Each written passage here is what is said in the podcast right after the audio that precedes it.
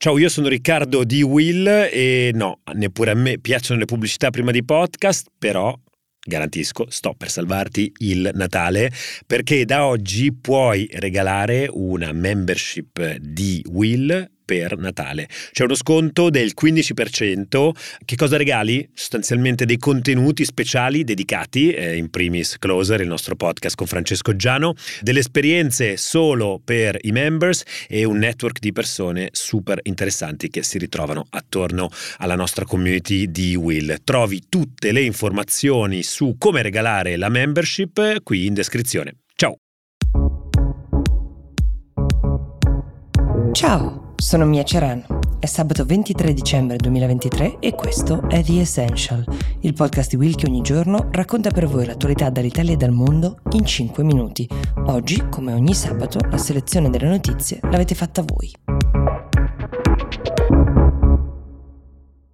Partiamo dalla domanda di Vale, che ci chiede di uh, parlare dell'accordo che questa settimana è stato raggiunto dall'Unione Europea per modificare le regole che riguardano i richiedenti asilo. L'accordo è stato definito storico dalla Presidente del Parlamento Europeo Roberta Mezzola e un grande successo per l'Italia dal Ministro degli Interni Matteo Piantedosi, ma non tutti sono d'accordo. Questo accordo uh, di fatto non stravolge, come qualcuno si aspettava, il regolamento di Dublino, ovvero il trattato trattato che stabilisce le regole riguardo alla gestione dei migranti all'interno dell'Unione. In particolare non stravolge uno degli aspetti più contestati del regolamento di Dublino, ovvero il meccanismo di ricollocamento dei richiedenti asilo. Al momento i paesi europei non sono obbligati a ricevere richiedenti asilo arrivati in altri Stati membri, possono scegliere volontariamente se accogliere un certo numero di richiedenti oppure rifiutarsi di farlo. Questo meccanismo di fatto sfavorisce i paesi di primo arrivo dei migranti, cioè quelli con il maggior numero di chilometri di coste, come il nostro, come la Grecia, come la Spagna.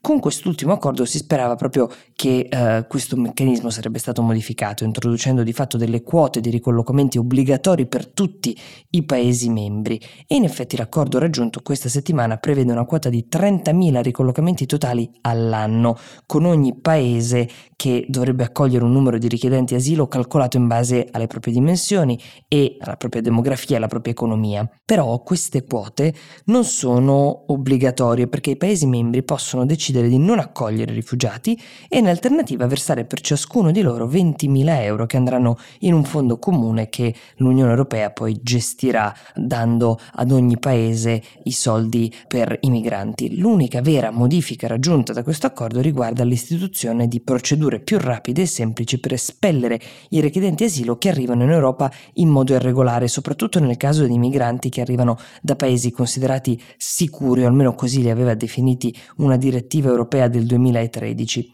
I dettagli tecnici sulle modalità di espulsione devono ancora essere chiariti, però l'accordo sostanzialmente prevede che i richiedenti asilo possano essere riportati più facilmente in questi paesi terzi sicuri, cioè nei paesi non di origine dei migranti, eh, dove possono essere molto frequentemente vittime eh, di abusi sui diritti umani, ma nei paesi da cui partono per raggiungere i paesi europei. Ad esempio, nel caso dell'Italia, i paesi terzi sono nella maggior parte dei casi la Tunisia e la Libia, da dove i migranti partono per attraversare il Mediterraneo e sbarcare in Italia. Come abbiamo detto prima, l'accordo è stato accolto molto positivamente dal governo italiano, però è stato molto criticato invece dalle principali organizzazioni per i diritti umani che hanno fatto notare come le nuove regole aumenterebbero il numero dei respingimenti verso i paesi in cui i migranti rischiano di subire abusi o torture e che sono anche quelli uh, definiti sicuri. Inoltre, le nuove regole potrebbero essere messe in discussione dai paesi di origine dei migranti come la Tunisia o la Libia che hanno più volte respinto accordi che prevedessero avessero il rimpatrio dei richiedenti asilo respinti dai paesi europei. Ecco, l'accordo raggiunto questa settimana dovrà essere ancora approvato definitivamente, questo accadrà nei primi mesi del prossimo anno, dato che a giugno le elezioni per il nuovo Parlamento europeo modificheranno di conseguenza anche tutte le altre istituzioni europee. Adesso passiamo alla domanda di Denise che invece ci chiede di parlare di questa sparatoria avvenuta giovedì in un'università nel pieno centro di Praga.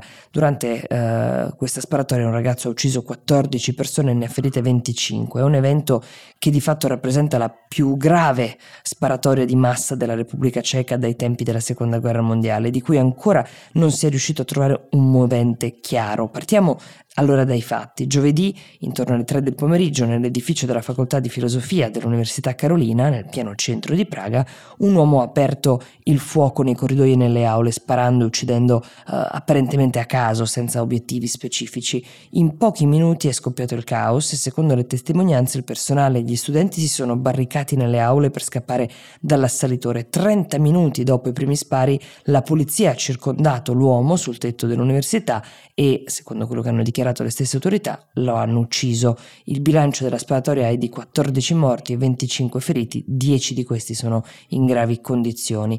La polizia ha identificato l'assalitore come uno studente universitario di 24 anni, senza precedenti penali ma in possesso di un enorme arsenale di armi e munizioni. Lo ha nominato David K, senza fornire il cognome completo che però su alcuni media locali è uscito. La polizia ha anche detto di aver trovato morto il padre dell'assalitore nella sua abitazione, specificando di ritenere probabile che sia stato lo stesso figlio a ucciderlo. Dicevamo non sono ancora del tutto chiare le motivazioni che hanno spinto il ragazzo ad aprire il fuoco all'interno dell'università, ma diversi media locali hanno scritto che le autorità stanno investigando su alcuni messaggi pubblicati su un canale Telegram in cui l'assalitore diceva di voler compiere un attacco armato in una scuola e poi suicidarsi e anche di ispirarsi ad una sparatoria avvenuta il 7 dicembre scorso in Russia ad opera di Alina Afanskina, una ragazza di 14 anni che appunto aveva aperto il fuoco in una scuola di Brianna Bryansk al confine con l'Ucraina, uccidendo due compagni di classe e poi togliendosi la vita. Intanto, ovviamente, come potete immaginare, il paese è sotto shock, il governo ha indetto per la giornata di oggi una giornata di lutto nazionale. Oggi però il governo ceco potrebbe ricevere delle pressioni per modificare le sue norme sulla regolamentazione delle armi, dato che la Repubblica Ceca, a differenza di molti altri paesi europei, ha un approccio particolarmente tollerante nei confronti del possesso di armi da fuoco. Le regole sulle licenze sono rigide, però il diritto di proteggere se stessi e gli altri usando le armi è garantito proprio dalla Costituzione del paese. The Essential per oggi si ferma qui, io vi do appuntamento a mercoledì 27 dicembre e vi auguro buone feste.